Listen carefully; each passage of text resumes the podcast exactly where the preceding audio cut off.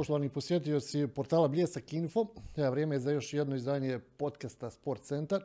Idemo malo u svijet borilačkih sportova, svijet amaterskog, olimpijskog, odnosno profi boksa. O svemu tome pričamo sa našim gostom. Naš gost danas Damir Beljo. Rukavice su tu, pa ćemo paziti kako ćemo sa pitanjima da ne bi došlo do upotrebe rukavice. Stare su rukavice, stari Beljo, nema više.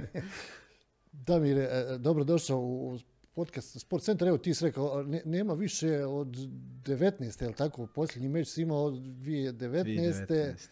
Nakon evo, pozdrav tebi Feđa, pozdrav svim gledateljima, slušateljima podcasta.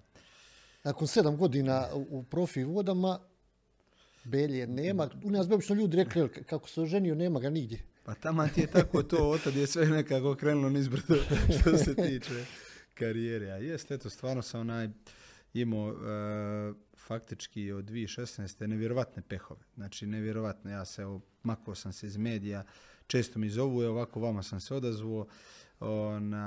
Dosta sam se radi svoje privatnosti makao baš od medija. Hoću neki svoj mir jer kakve su se meni stvari u karijeri dešavale, to je stvarno nevjerovatno. Ali eto, Bogu hvala jer toliko puta potpisao, 2 puta meč za svjetski naslov, jednom u WBO sa Usikom, drugi put u WBA i ne boksat nijednom, a puno je tog bilo, ali vjerovatno je tako trebalo biti. Ja uvijek kažem, u Božje ruke, Bog je opet veći od tog svega, jači, zna i valjda tako treba. Okrenem se kući, vidim one žuće, svoje divljake i sve i govorim Bože hvala ti. Je li to znači da još uvijek si aktivan treniraš, ali kakav je status, kako se razmišljanja? Ja sam imao, prošle godine mi smo potpisali, meč je trebao biti 22.5. sa Mateus Masternjakom, trebao biti meč WBA eliminacijski meč, pobjednik boksu za svjetski naslov. Stvarno sam bio vrhunski spreman, šutio sam, nisam htio nikom ništa da govorim i zadnji možda mjesec, 10-15 dana, pokazao sam ti gdje su izišli plakati, sve jednostavno neka slabost.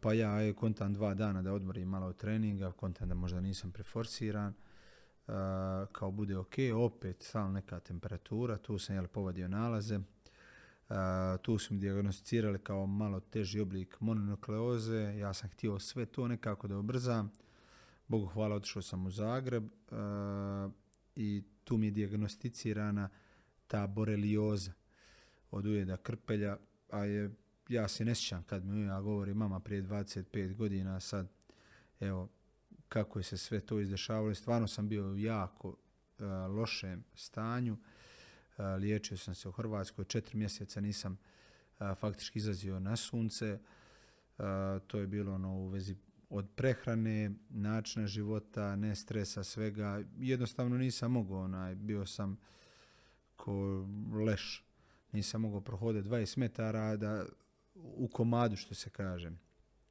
I eto, onda je dragi Bog dao u sve te moje terapije, sve vamo tamo da sam dobar.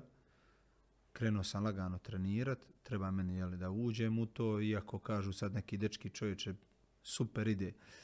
Mislim da više to malo srcem ide mi i tom voljom nego realnim mogućnostima, jer ipak godinu dana sam bio faktički, 10 mjeseci sam baš bio out i tako sad se lagano uvodim, neću puno ništa da govorim, nadam se da će...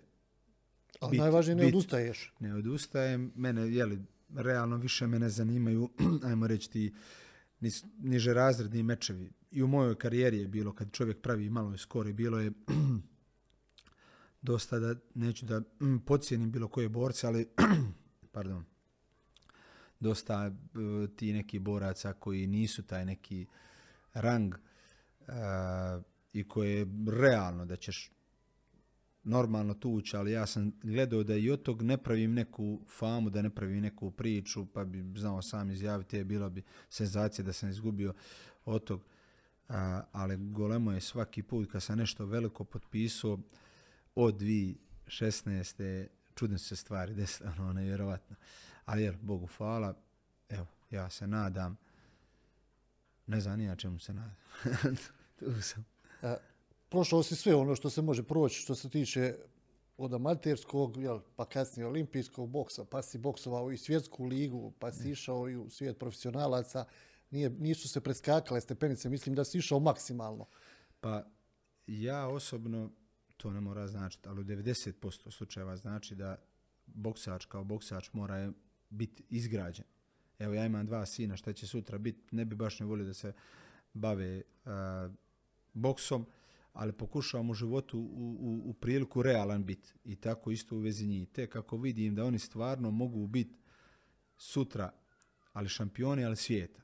Tek bi tad ulagao u njih sve to. Dotad bi ono, sine, nemoj trener, ako vidi jednom da se okrene, da to, puno se tu u stvari treba potrafiti. Je li možeš primiti udarac? Evo da si talent ne znam kakav, da si osjetljiv na udarac. Pa ajde udarac, kome je Bog dao, kome nije. Od ti psihički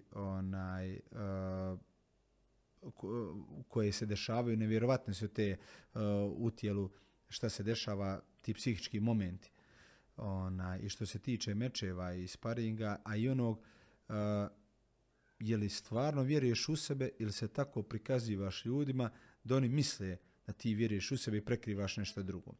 I nema ko nema tremu, prvi ja sam imao tremu i uvijek je imam, ali mislim stvarno da mi je Bog dao sve te neke stvari, prvo veliku vjeru u njeg i stvarno veliku vjeru u sebe i onda ne ovim izgleda nešto, ali eto Bog mi je dao da stvarno imam i ajmo reći malo i kvalitetniji udarac taj i dosta sam tvrd na taj udarac, mada kažu starijeg boksera uglavu, mlađeg utijelo, realno s vremenom se ne može podnijeti što je se moglo podnijeti. Ali sam prošao, da se vratim na tu školu, to jest sve po redu što se tiče amaterskih mečeva u olimpijskom boksu, i dan danas smatram da čovjek ako ne može biti prvak države, ne samo prvak, ako ne može biti gazda u svojoj kategoriji u državi, realno vani nema šta tražiti. U nas se nažalost obrnuto dešava da dečki koji ne mogu biti prvaci države, nisu tu negdje, vidjeli su da je ovo lakši put, profi, jer u profi imate svega i onda tako, jeli medijski su profesionalci puno popraćeni. Mi smo imali Adema Fetahovića, nažalost imao neke zdravstvene tegobe, to je dečko koji je po meni jedan od najboljih boksača u regiji, definitivno. Ljudi za njeg nisu znali, i dan danas ne znaju za Džemala Bošnjaka koji je vrhunski boksač. Evo, Bogu hvala, mi ovdje znamo za Šendru. Šendru je bio i prošao tu školu i višestruki prvak države, otišao u profesionalce, pravi finu priču i vjerujem i nadam se da će i fino dogurat. I kažem, imali smo dosta ti neki boksača za koji javnost ne zna, a nažalost za neke, ja nekad isto ovako kad pročitam i pođe ti tvoj ego da nešto i kažeš, ali bolje ne govoriti, ali čudno ti to čut kako neko sebe naziva da je, ne znam, ali okej. I onda smatram isto da dosta profesionalci, moje kolege, diskriminiramo te dečke koji trebaju doći. Lomimo im krila s tim što svu pažnju na sebe skrećemo, od sponzora, od svega. U mene, možda će odmah reći šta Beljo govori za sponzor, meni majica puna svega, ali ja sad recimo prijatelj, neki drži firmu, ja govorim lijepi, ne trebam, jer Bogu hvala ja zaradim na mečevima, ali ovi neki dečki u koje treba uložiti i koji mi je sad potrebno da im se malo gradi karijera da bi oni došli u neku tu situaciju, ali opet kažem, ti dečki koji imaju osnove za to. Ti danas vidiš možda svaki on želi neke osnove, ali u biti on sam zna da nije to. I te dečke koji imaju to, ja sam stvarno za to da se oni podrže i više nego, što kaže mi starohani, profesionalci, pa već smo nešto izgradili od sebe i znamo koliko to ide i fino zaradimo kad god odeš vani boksati. Ja. Nekad je taj amaterski boks i nekada, barem se ja kao dijete sjećam, ne znam, Europsko prvenstvo, svjetsko prvenstvo, televizije su to obavezno prenosile. Bokserska liga je u onoj državi bila dosta jaka, pa smo imali olimpijske igre, pa smo imali različite kvalifikacijske turnire. Sad su dosta, recimo u Srbiji su jako to potakli. Sad su opet napravili jaku ligu u Srbiji i napravili su i regionalnu ligu i već je fino popraćena arena Fight prenosi sve mečeve. tako od kad je Nenadbor Ovčan došao na čelno mjesto u boksu u Srbiji, to je se dosta diglo. Tako da dosta naših perspektivnih tih boksača, evo baš Adem Fetahović koju sam spominjao, evo Juraj Soldo, boksaju tu ligu i to su jako kvalitetni mečevi. Iskreno puno bolji mečevi nego profesionalaca što gledate. I ja sam uvijek pobornik tog olimpijskog boksa i smatram, ako ne možeš biti gazda u svojoj zemlji, mislim mi smo Bosna i Hercegovina, ako ne možeš tu biti gazda, nemaš ti šta vani nešto pretjerano tražiti, realno. Jedno vrijeme u Bosni i Hercegovini i bilo tih bokserskih priredbi, organizovalo se i borbi. Kad sam ja boksao, mi smo imali dvije lige, i premijer ligu, ja sam tad boksao za Savić iz Banja Luke, bili smo uvijek prvaci i ekipni, ja Bogu hvala individualno sam bio 7 godina prvak Bosne i Hercegovine, bio sam i kapitan reprezentacije, neki taj duži period, onda sam boksao svjetsku ligu, oni su mene izabrali na draftu boraca. Ekipa je iz Milana bila? Jes, Milano, Thunder, bili smo ja i Drašković iz Crne Gore, to je moj veliki prijatelj, donedavno je bio i selektor reprezentacije Crne Gore, sad je napravio još neku višu stepenicu također u sportu, divan momak.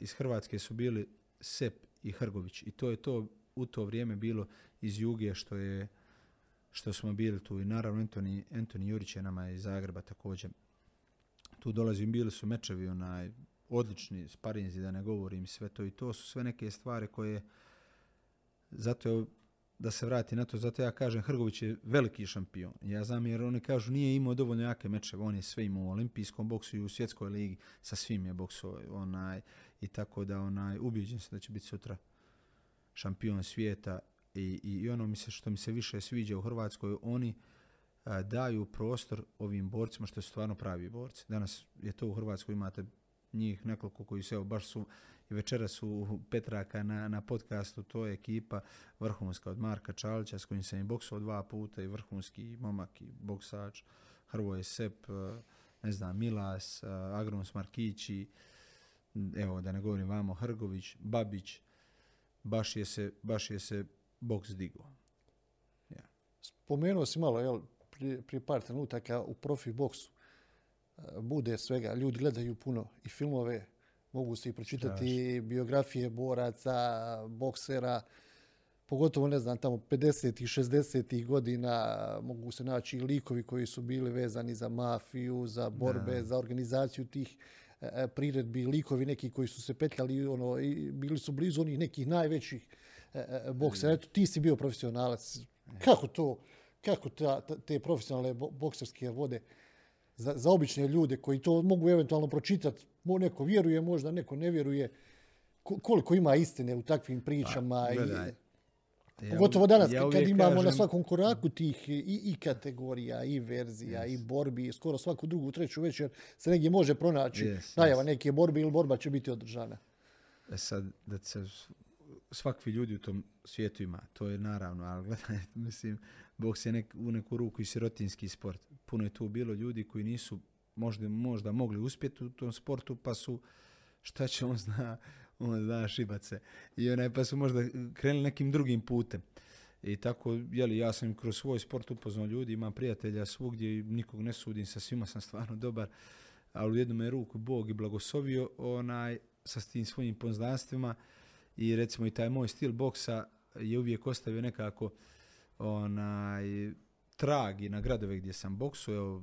Uvijek kažem Banja Luka je moj drugi grad, tu sam živio, boksao 2 sezone, imam vrhunska iskustva, ali ljudi su uvijek volili taj napadački stil boksa gdje ima knockdowna, nokauta i nekako je meni to tad u tom mom nekakvom stilu uvijek išlo, uvijek bi punio, iako bi boksao recimo i te mečeve u olimpijskom, amaterskom boksu, kad bi boksao, bile bi sale dosta popunjene. I tako da mi je to u jednu ruku dosta onako drago, a u drugu, šta ja znam, nemaš ti šta nešto pretjerano pohvaliti, kad su mom dedi govorili, dobar ti mali, on govori, a šta ćeš mu kad ne zna ništa pametnije. Obično ste priče tih boksera, ono što smo upoznali, kroz sve te godine, ne znam, obično oni kažu kao malo u djetinjstvu su me maltretirali, kao mali sam imao problema, kao da. To i kao ono, što kao, ti si spomenuo siromaštvo i velika većina njih je nekako na taj način pronalazila put. Pa i moj put bio sad, ali onda će reći svak priča svoj put. Ja sam sa 16 godina pošao redarit, pa sam 2 godine u Bosni redario i sve su neke tako stvari iše, jer ono, nisi ti u nekoj mogućnosti i onda to se tako posloži. Kad sam skonto da u svojoj glavi vidiš, ja mogu ono, kad iziđe na državnom video, mislim, realno sam u svojoj kategoriji bio rijetkost tu da su mi baš ono izlazili nekako. I ona, imao sam u olimpijskom boksu sam ukupno 117 mečeva, imao 101 pobjedu, 15 poraza, 1 neriješen, a 78 sam imao nokautom, prekidom, što bilo, jeli, tehničkim ili ovako, onako. Mislim da je to ono postotak u olimpijskom boksu super. Sjećaš se, ne znam, prve borbe, kako ti je izgledalo to? Ma, to je prva borba bila u Banovićima i to mi je najbrži meč bio. Mislim da je bio 9 sekundi s dečkom baš iz Banovića, nisam uspio skinuti 200 grama, onda sam otišao, trebao sam tad poluteško boksati. Onda sam ovoj svoj do 9-1 boksao, prepao sam se drama i bio je tu sa mnom pokojni trener Fehmi i on vidi da sam se javno da se prepoji, on meni kaže, Beljo, čim pustiš desnu meče je gotovo. Ali ja kontam, on to mene samo tako govori. I onda vidi on kako sam ja prepoji, kaže, on možemo reći da se u zagrijavanju ozlijedio i ne mogu govoriti. Došao sam Banoviće preko one karavule, boksaću i imao sam stvarno veliku temperaturu i kad smo ušli, ništa, ja nisam suce čuo ništa i samo kao zazvolno. Ja sam to zamlataro, ja nemam pojma kako neka doba, ali ja ne proleti, leži dole. I tako je to taj prvi meč bio, onda sam kasnije se više i više, onda te to i više vuče, taj osjećaj pobjede je čudo.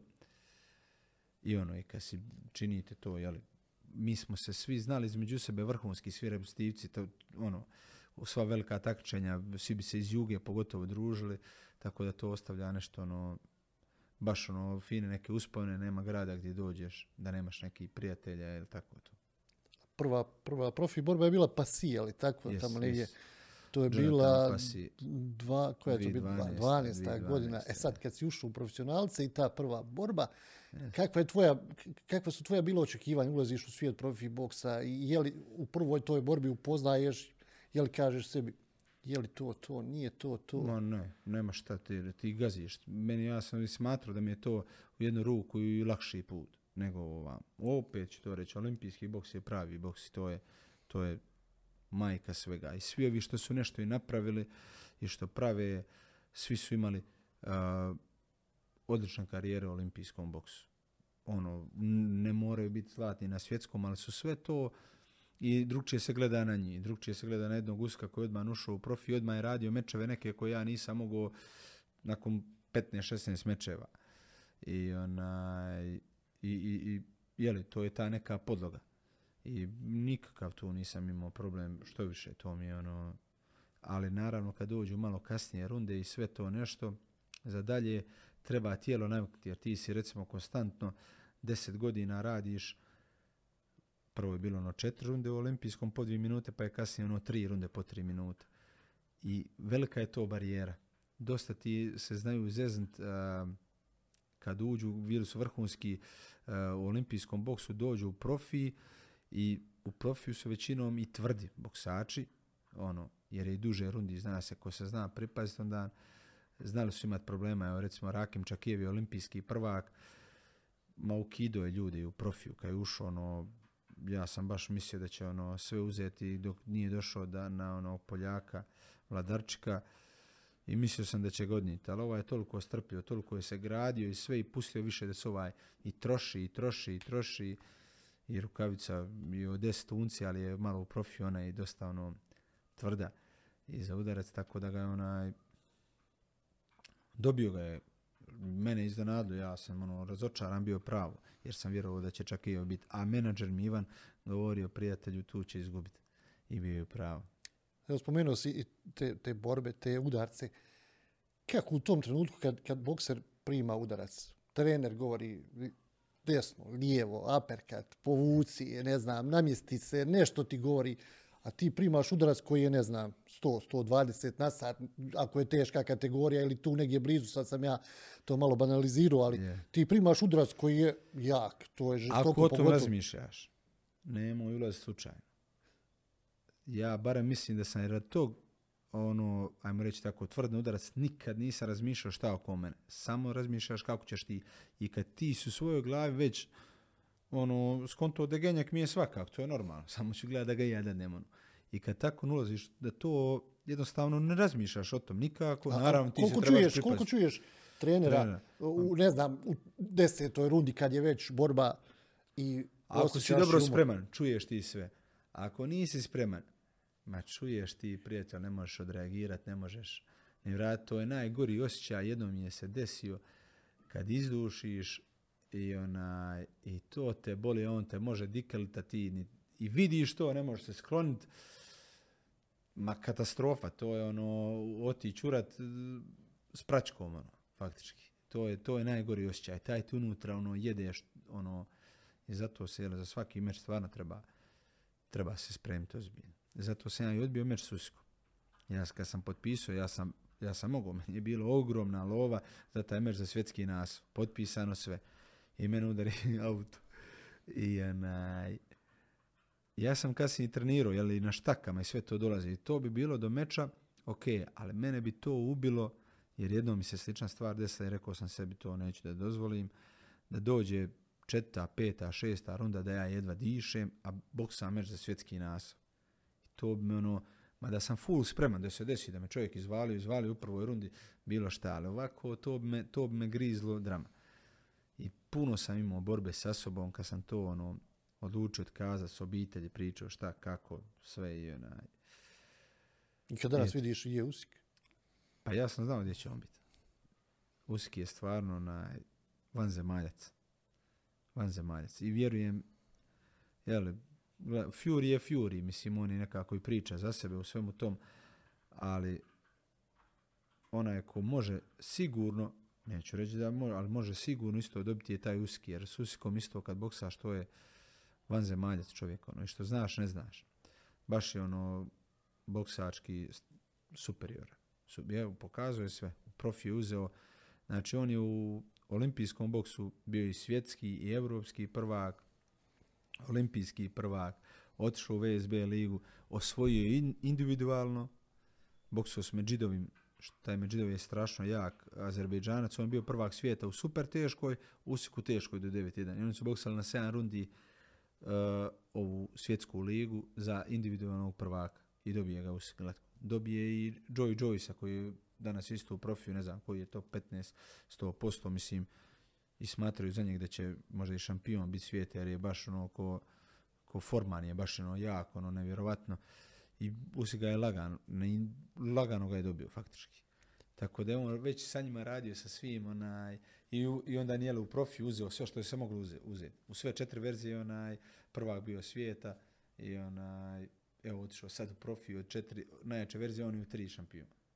Ono što mi je jako zanimljivo u profi boksu, čini mi se da nekada tako to nije bilo, da u skoro svakoj kategoriji, ne znam, imaš neke 3-4 super zvijezde koji uzimaju ogroman novac. Yes.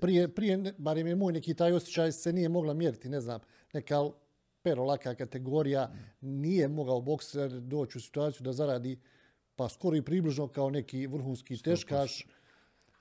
Pa onaj, Amerika je čudo tržišta i tamo što se luđi, to ti bolje prolazi i što si bahati. Evropa je malo drugčija, u Evropi ono, kultura, ko što su kličke bile, Joshua, lijep, zubi, momčina, nema priče. A tamo ono što si brutalniji bolje prolaziš. A sad ti imaš jednog Mayweathera koji je cifra, to je nevjerovatno kad boksa. Pa evo sad i Canelo, nevjerovatno. Eto, izgubio od Bivola onaj... Za vikend, da. I ja sam možda jedan od rijetkih koji sam pretpostavio, to imam tu poruku, što sam svima, ovo mu je, ovdje će izgubiti. Jer Bivol je onaj odličan boksač, on je došao u njegovu kategoriju. Kad sam ja osvojio 2010. Beogradskog pobjednika u cruiser kategoriji, u svojoj, Bivol je osvojio u poluteškoj tad bio. Ali je bio ono, baš je, ja sam osvojio, ne znam kako su mi nagurali, trebao sam izgubiti iskreno, ti kaže, četvrtfinale s Ukrajincem, nekako mu trener bacio peške što mi smijavo, polufinale, sam dobio Njemca, bodovali se tvrdi, ali smo bili tu negdje, a 5-0 sam ga kao dobio. A finale s Rusom, tadašnjim prvakom svijeta, Vladimirom Minovom, dobijem ga ko 5-3. Ja mu se kasnije izvinjavao, nisam ja suda. Nekada za one obične ljude koji gledaju taj, mislim još uvijek je olimpijski, to bodovanje. Čovjek steče dojam kad gleda borbu. Recimo plavi i crveni. Imaš ti osjećaj plavi pobjeđuju 100%. Ovi tamo na bodovanju crveni, ne znam, 5-0. Pa ono je sad, je se okrenulo malo to bodovanje, faktički je ko u profiju 10-9, 10-9, što je malo bolje. Prije je to moglo biti ono, evo recimo ta borba koju sam pobjedio Minova. Ma ne moraš mi je nikako dati, ja sam dobio takav degenjik u svakom smislu i ono, to je, i ono pobjedio ga na kraju. I onda sam još ovako pokazao. Ali dobro, jer možda što nikad niko osvojio iz Bosne i Hercegovine, ja sam tad prvi koji je osvojio Beogradskog pobjednika. I eto, ajde, dobro je. Izišao je u novinama ovako mali članak tada. Zato govorim koliko je taj podcijenjeni olimpijski boks od profije. Kažem, mislim, ja sličan ko mali prije svjetsko prvenstvo. Boksu, znaš, subota, nedjelja, kad su polufinalne, finalne borbe i evropsko i olimpijske igre, to su bile tri stvari koje, mislim, bilo obavezno da se na televiziji gleda. Jednostavno nisi mogao. Danas, kažem, imaš svaku večer. Ne, danas, pogotovo iz zemalja, ovako što mi, ko ima sponzor i sve to, on može praviti u neku priču, ali je da to prave ljudi koji su stvarno ostavili trag. Jer mi svi u olimpijskom boksu, mi znamo koliko ko vrijedi. To treba raditi Hrgović, to treba Sep. Što sam rekao ovdje, taj Bošnjak, pa niko ne zna za njega. Ima medalju sa evropskog prvenstva. Vrhunski je, vrhunski. Ne dobiva ni medijske pažnje. Mislim, ne znam. Ja sam se, kažem, kano i ti medija radi dosta nekih stvari i tako. Imao sam borbe sam sa sobom i jednostavno sebi rekao neću. Sve okej, super, podržat ću sve. Svi ste dobri, okej. Neka, sve ću podržati, sve super, ali žao mi je ti bilo jer gledaj, meni je evo sad 37 uvijek nagovara, bit će brzo 38, 37. I to i lagano vrijeme čini svoje. I trebaju ti dečki koji dođu tu, oni trebamo im nekako pomoći, pogurati. Evo, meni su sad bila dva dečka iz Rame, vrhunski su, imaju braća Sičaj i Franjo, oni su u MMA, ali su došli tu dečki da rade sa mnom boks, sinoć i danas i oni su prva liga. Drago mi je da mogu nekom prenijeti nešto i u bilo kojem smislu. I ti mladim borcima u svakom nekom smislu, ne samo na sebe, a radiš priču koja ja znam kakva je. I tako da šta ja znam? Sve ok, ali opet mi je drago da su ovdje dosta taj borilački sport nekako digo. Imamo jednog i malog Petra Drežnjaka, ja kažem malog, isto super teškaš i ovako divan je momak, odličan je sportaš, on je u tajlanskom boksu koji je Marin Čarapina, koji je već, ajmo reći, stasat odavno, svi znamo za Marina, ali evo, Petar koji treba još pravi puno te dobre rezultate, to su dečki poput njega koji trebaju doći tu, koje treba podržati.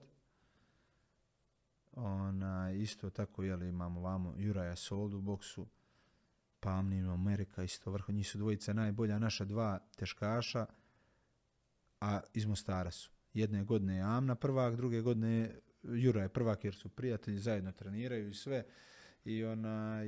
I super su dečki, super su momci. Tako da tu ima tu fine ekipe, sad recimo u Sjevernom Šternu, tu je Emil isto, znači koji uvijek momak koji je prošao sve u boksu što se tog tiče, fino, prekrasno i školski rad. I to je ta neka ekipica i fin, dečki koji mogu svi jedni drugim pomoći. Jer ovdje, nažalost, ima puno ega, a to treba maknuti, pa imate jednog Ćorića iz Čapnje, stvarno dečko koji isto obećava, isto teškaš. Kakav je trenerski kadar? Nije nevažno, je li tako? Nije nevažno, ali evo, ja bi stvarno pohvalio Anela Cokića, to je jedan, da sad ne spominjem svog fantu, Damira Miletića, koji je meni top uvijek drag, on radi svoj posao i obiteljske obaveze i sve i ne može se toliko zadat više u to, ali stvarno Anel Cokić je se toliko dečko zadao u to i isprofilirao se stvarno u vrhunskog trenera. tu je šema za kojeg svi znaju uvijek ono, i drži do tog kluba, dečki ti idu na takmičenje. Meni je žao što Zrinski nema više takmičara, da je to spalo samo na rekreativce. Malo mi je to žao, a mislim da se tu mogu dosta ti neke stvari pokrenuti, ali dosta ti neki boksača kad uđu u to konta, joj dok ja dođem do tog nečeg pa se kanu. Ali stvarno je talenta tu bilo ono, nevjerovatno, jer je vada tako podnevi. Nisu mi svi za nogometa, svako će, ne mogu ja sam isto igrao 10 godina, nekad nisam mogao biti nešto, ono, i moraš se pomiriti sa sobom, nisi zato. Tako da onaj, ide to ok, evo vidim i ovdje će u Mostaru biti priredba u tajlanskom boksu gdje će Marin radit će Bartulović, ovaj dečko, pa i ajde ok, sve to fino, nek se dešavaju neke te stvari, jer kao što kaže, nije svak za isto. Ja. Da nisi bokser, kojim se sportom bavio? Pjevo bi. Vrajo po kafanama 100%. A dobro, nije sport, jel? Ma to je. Pa nemam pojma, onaj, vjerovatno opet nešto individualno, ali borilačko. Ono, to mi Matijer Čača uvijek su to obranili, ali eto, šta ja znam, u sebi sam uvijek nešto, samo to ja dok sam nogomet igrao, prvo nisam bio nešto, ali stvarno nisam imao da sam imao ikad treme, meni to bilo ono, odeš mu lopti igrat, nemam u sebi ono, nikad nisam imao, zato kaže, ne podcjenjiva ništa, ne daj Bože, super sve, evo, drago mi da jesi taj nogomet digao u gradu, i svaki sport, jel, evo i plivanje, evo, sad imamo još ovu, pored Amine Kajtes došao još mala podar, super. I onaj, da svi ti neki mladi dolaze i što treba to tako, Bogu hvala pa je tako. A sad onaj, volio bi još da ima samo hrvački klub, a nažalost nemamo hrvački klub. To bi nekako ono... Potpunilo tu neku sliku, jel? Mi smo... Bivša Jugoslavija također imala veliku tradiciju ono, na osvajanje medalja na olimpijskim igrama u Hrvanju, šta ja znam, ja se sjećam, Mlado Lisijak, Trstena i ostala ekipa koja je osvajala, ne znam, od Moskve do Barcelone u tom nekom razdoblju na olimpijadi medalje. Pa jest, ali opet ovo je priliku mal grad, a imamo dosta ti neki, znači onaj, i ti borci, evo sad recimo ti dečki što su došli iz Rame, pa jedan već momak misli da je ovdje dođe živiti, sve to, jer on misli da tu može i sa mnom trenirati boks, ko što može naravno. Imamo Slavena za MMA, jiu-jitsu i sve te stvari koji je stvarno odličan i trener i ljudi mogu stvarno puno naučiti. I ti dečki mogu se, evo imamo Juraja našeg soldu koji i boksa, ide na MMA i kickboks. I dosta smo, ja i neki moji bliži prijatelji, tako malo razmišljali o tom u suradnji sa menadžerom Ivanom Dijakovićem i čak smo planirali napraviti neki baš ovdje kamp borilačkog sporta gdje bi baš zato bilo faktički prekopirati ovo što je UFD, jer UFD je stvarno nije, evo ja sam ponosan što sam dio tog UFD, ali on je jedan od najjačih kampova u Europi, posebice za MMA, ali tu su ili vrhunski boksači od Agita Kabajeva, Manuela Čara, Spasa Genova, ima dosta tu, jeli. Dylan White dođe, dio priprema tu odradi, bio je Joshua, dosta onako veliki imena, on dovodi svako malo. Rekao si malo prije što si luđi u Americi, to je bolje. Kako gledaš na ovu pojavu sada, ne znam, YouTuber se pojavi u ringu, pa imamo neke mečeve koji se neki kao revijalni, evo imali smo ono i taj sona i sve. Koliko kvari to sliku onog pravog profi boksa na koji smo navikli. Danas je sve došlo da je, evo na ovom sve. I vamo tamo. Koliko kupuju se prijatelji, kupuju se lajkovi, sve se kupuje. A svi je ta neka digitalizacija, pa je to isto ti youtuberi. Ali ta braća, onaj, Logan Paul i ovaj Burazer, onaj, stvarno treniraju, uzeli su najjače trenere, dobre sparing partnere, imaju neki, ajmo reći, imaju smisla, imaju dobru kemiju.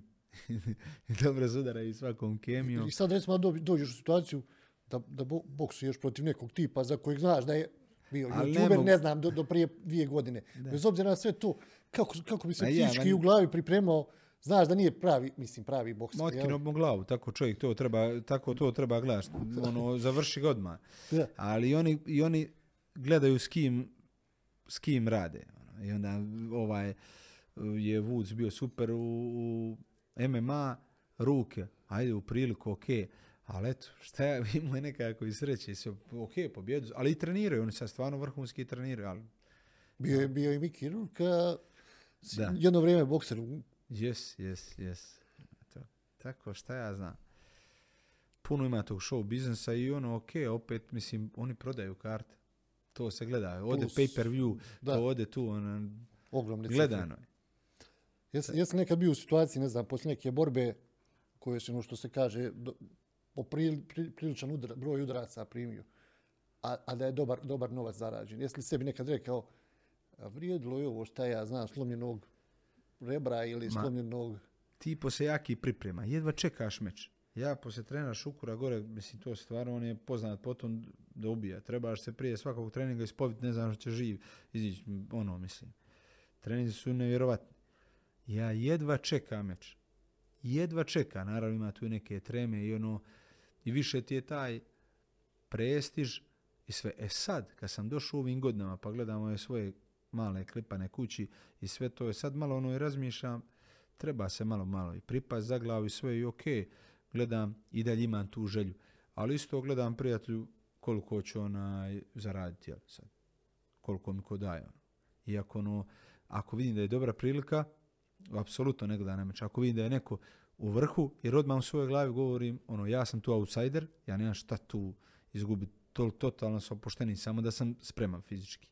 Vjerujem u ove svoje stvari, mislim da mi je Bog dao da sam dobar za profija, jer mogu klepit, mogu podnijeti i mogu se brzo i čak fizički spremiti. Evo, kad sam i upoznao sa jednog doktora koji mi je dosta pomogao iz Splita, jedan Goran Radovanić, moram ga spomenuti, stvarno je čovjek i vrhunski nutricionista, ali i doktor, radi s doktorom Federom, imaju svoju salve u centar i puno mi je pomogao. Baš mi je puno pomogao. Imao sam ti neki bakterije u tijelu koje su mi dosta i kočile i tog nekog tetanusa u mišićima koji me umaru.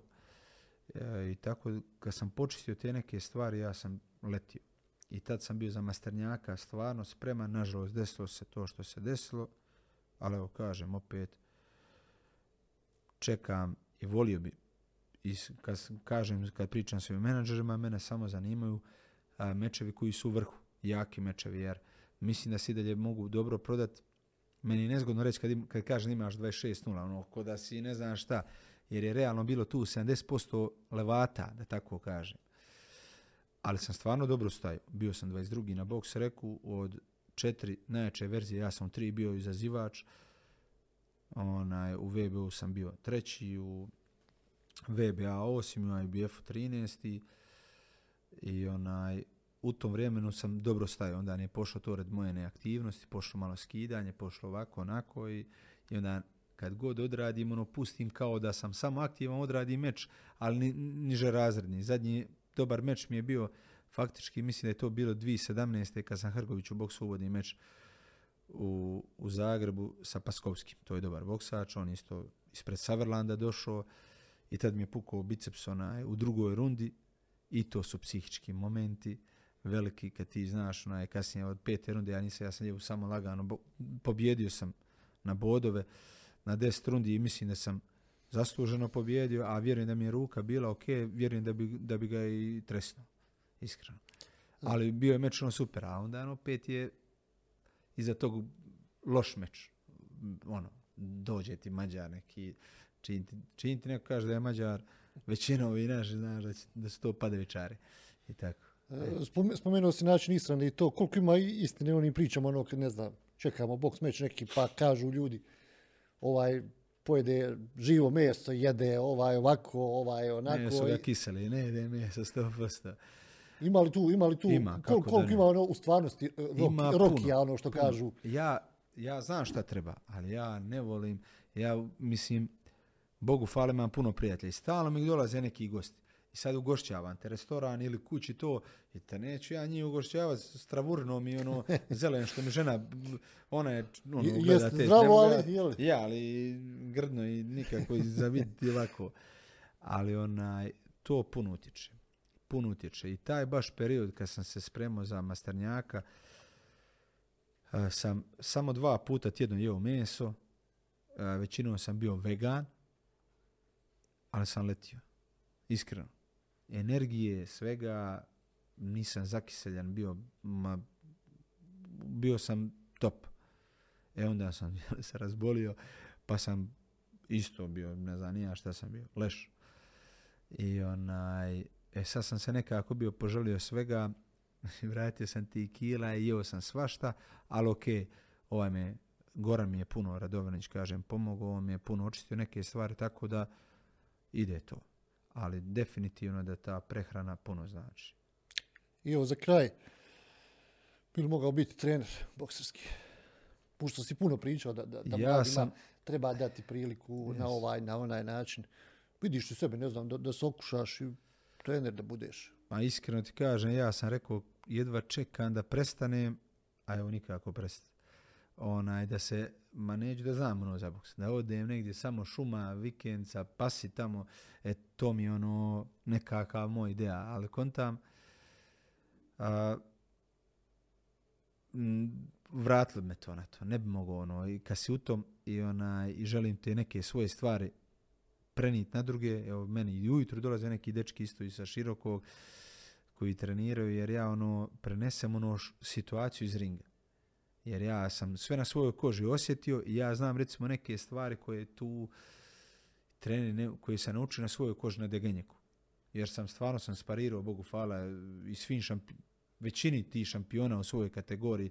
U to vrijeme sam sparirao i od Aleksandra Aleksejeva, Grigorija Drozda u Rusiji sam ujedin ja sparirao kad je boksao za meč za svjetski naslov u WBC-u i kad je branio me ponovo zovno. Olaf, Olabi, bilo je dosta ti dobri imena kojim sam sparirao i inače kroz svoje mečeve u olimpijskom boksu sam stvarno boksao sa svim. Jer većinom mečevi kad ideš vani s reprezentacijom, sve su jaki, ajmo reći, mečevi. I neke stvari sam naučio na sebi, na svojoj koži, kroz svoje iskustvo i volim to primijeniti onim koje vidim da grizu i kojim to treba. I vjerovatno, iako Bog da mi napravimo taj kamp pravi, jer imam stvarno poveznice što se tiče sporta. Najbolje tu je Račić iz Dubrovnika koji bi definitivno odmah vamo došao da radite neke za MMA. Govorim, tu je naš Slava koji bi definitivno mi uključili u sve to nešto, jer je tu on ikona tog MMA. I povezan sam sa svima. Recimo dođe John Jones u Düsseldorf kod Ivana UFD, i to bi bilo i za grad Mostar fino, bude tamo 15-20 dana, onda ti dođe John Jones u Mostar 15 dana, to bi bilo veliko i za grad. I tako sve te šampione stvarno mogu dovesti faktički na poziv moj i prijatelj, ma ko brat mi je sa mnom u sobi bio Benji Zimmerman, Holanđanin, je trenutno trener 7 UFC boraca, između ostalog i Alastair Overeem. I oni dolaze tu, prošle godine bio tu kod mene. 10 dana i baš smo super prijatelji i njemu se Mostar jako svidio i kaže, ja razmišljam, sad ga je ovo prepalo kako je sva ova neka situacija. On meni govori, prijatelju, ako znaš da je nešto loše, dođi, imaš kod prijatelja ti i tvoja obitelj, ali bio je već rekao da je razmišljao čak doći ovdje jer je upoznao neku našu ženu i oženio je našu ženu i da bi došao ovdje živjeti.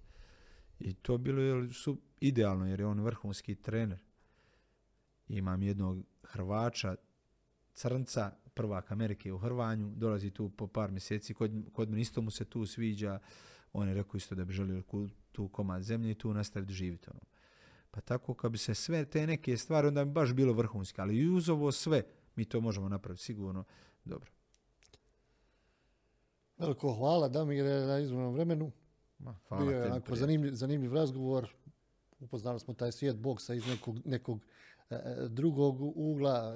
Nije isto definitivno kad gleda čovjek borbu i kad priča sa ljudima koji su tu bili, osjetili šta znači primiti udarac, šta znači zadati udarac, zaraditi povredu, izgubiti, pobijediti i sve te stvari koje nose sa sobom uopšte taj svijet i sporta, ali naravno i tog boksa. Još jednom hvala, velika, puno sreće, puno zdravlja. Evo, pozdrav svim našim, naravno, posjetiteljima portala Bljesak.info. Ovo je bilo još jedno izdanje podcasta Sport Centar. Nadam se da ste uživali u proteklom periodu.